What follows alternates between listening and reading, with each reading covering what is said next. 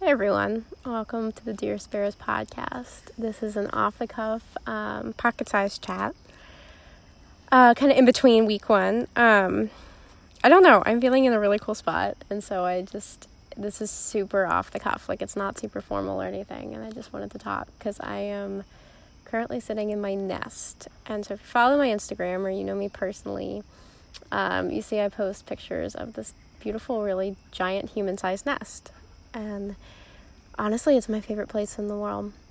Um, I've had the beautiful blessing and the opportunity this summer alone to go to Spain and Portugal and Andorra, and I've seen Disney World this summer, and I've seen Nashville, Tennessee this summer. And in my life, I've seen England and Scotland, and out of everywhere in the whole world, I love this nest the most.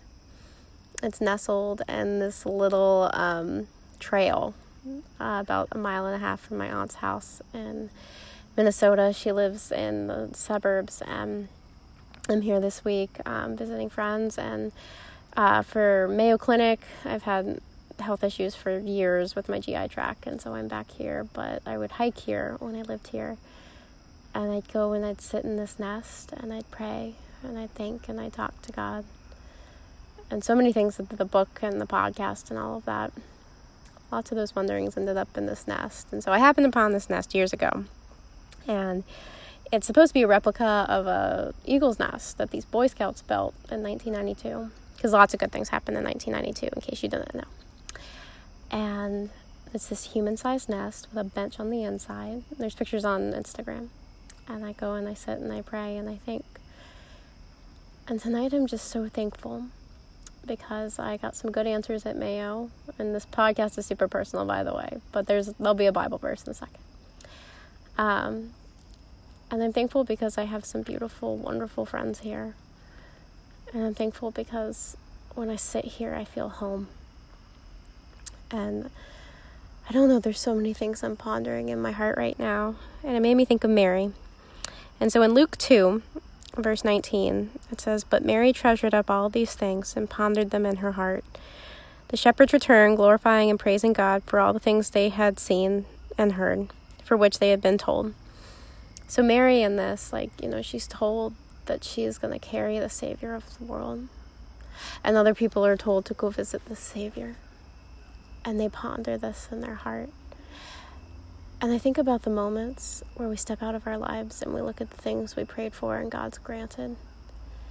And if we were just to ponder them for a few minutes and not just say thanks and run away, but to really sit and think and pray and thank God for them and write them on the tablets of our hearts and just let them soak and drench us for a few minutes. How beautiful that is. And so that's what I'm doing right now.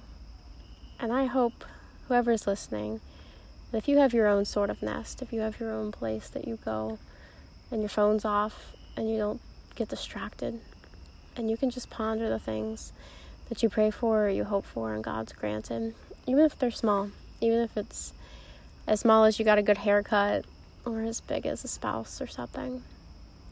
I pray that you do that and you just sit with a few minutes of gratitude towards God because He has a beautiful plan for your life.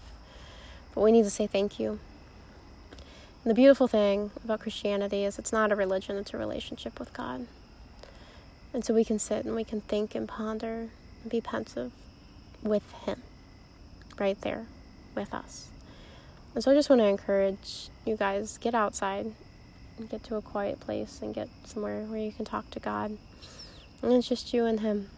So whether you have a giant eagle's nest nestled about two miles away from a home, or you have a tree fort that you go to, or a hunting stand, or even your car, I encourage you to just go and ponder and pray and just listen for what God might have to say to you today. Dear Lord, thank you for today. Thank you for the little chirping animals that I hear. And thank you for the people who are listening. And I just pray for their own hearts that they would ponder and they would pray and they would hear you and that you would have a message for them. But more than anything, Lord, I just pray that you would allow us to say thank you for the beautiful things that you have done before us. Thank you for the opportunities and the open doors. Thank you for the no's when you have betters along the way. And thank you that you can fill our hearts to a point where we do feel just all is okay and right in the world. And thank you that Mary was brave and obeyed you. And thank you that she got to treasure up all those beautiful things in her own heart. That you were just a baby and she was able to hold that in her. And Lord, thank you that you live in all of us through your Holy Spirit. And you love us and you protect us and you guide us. In your name we pray. Amen.